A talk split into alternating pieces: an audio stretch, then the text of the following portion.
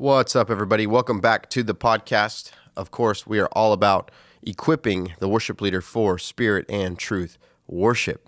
I actually wanted to continue a discussion we started last week on the church, ecclesiology, study of the church. Last week we saw that God has gone to great lengths to bring about a people called the church. He has had a habit or a pattern of setting apart a people to himself. What's interesting about the old covenant people of God is that they were God's people by blood. That there was actually a bloodline that you can trace all the way from Adam that goes all the way to Jesus. Now, at this point, once we get to Jesus, it now transfers from blood to belief. And so people have access into God's family now, not by blood, but belief. He opens up the the welcoming into his family, uh, his people, this thing he calls the church by belief. We can access adoption fully by belief. So this leads me to believe, and I came up with this definition for the church. The church is a family of families from every tribe, nation, and tongue, standing together on the declaration that Jesus is the Christ and the Son of God, tasked with making it on earth as it is in heaven. This is who the church is. We are a family. We are a we are a family, one family unit but we consist of many families. And in fact, the way that Paul lays out the church is that the husband is the head of his family. He's like the pastor or the shepherd of his family. As he's the shepherd of his family, and other husbands and our, our other men are shepherds of their family, we actually become together a family of families. And God, he, he He's broken down the separating wall of blood. He's broken down the separating wall of color and ethnicity. And He now welcomes every tribe, tongue, and nation into this family of families. But we're not just people that are brought together for the purpose of being together, but we are brought together on the declaration, on, on the belief that Jesus is the Christ, the Messiah, the one who was sent by God and who is God, a very God.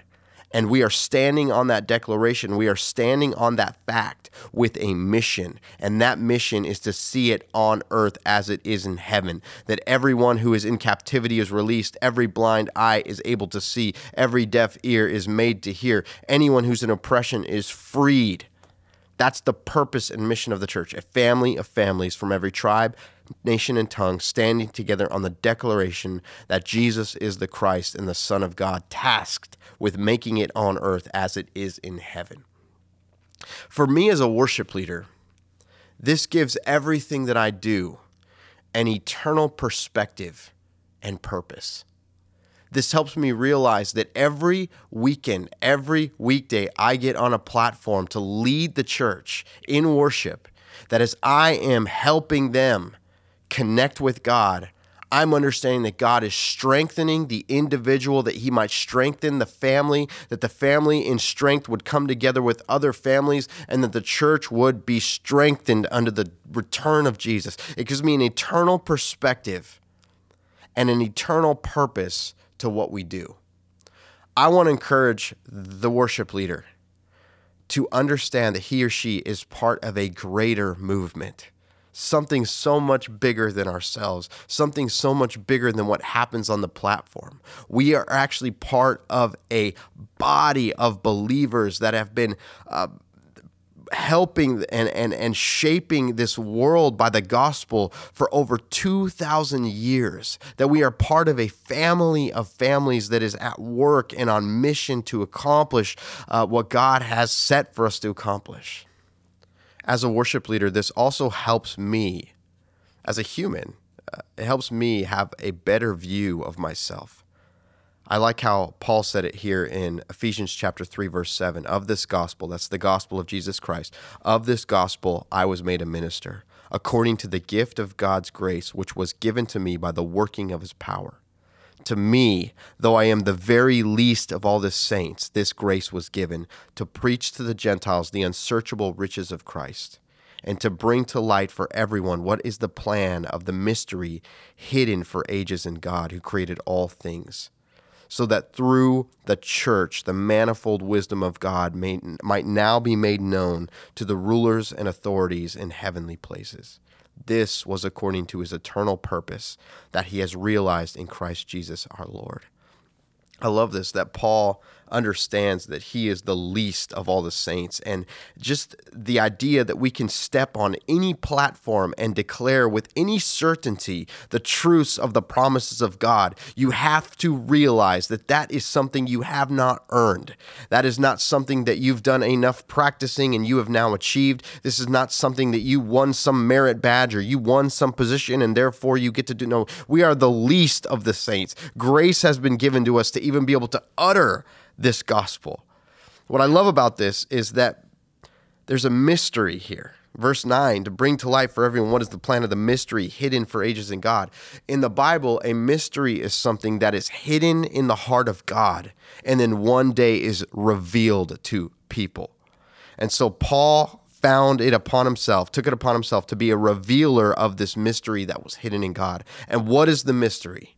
The mystery is that through the church, through this new people group from every tribe, tongue, and nation, this family of families, through the church, the manifold, that means the entirety, wisdom of God might be made known to the rulers and authorities in heavenly places. Like I see this, see this in your mind's eye with me for a second, that all of heaven, angels and authorities and powers are just on the edge of their seat, waiting to see the revelation of the totality of God's wisdom. And they are just on the edge. They cannot wait to find find out what it is that's going to reveal God's wisdom to all creation. And then, boom, it's the church.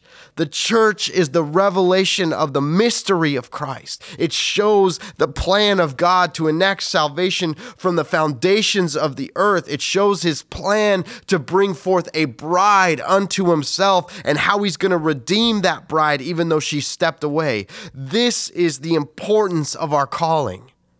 A good ecclesiology is going to give what you do teeth. It's going to give it an eternal purpose and perspective. We're not just up there singing songs. We're not just mixing faders. We're not just turning on lights. We're not just hazing the place out. We are preaching the unsearchable riches of Christ. We are bringing to light the mystery of God, of the wisdom of God that is the church revealed. That's our job. That's our purpose. Understand that it's so much greater, it's so much bigger than what we sometimes make it.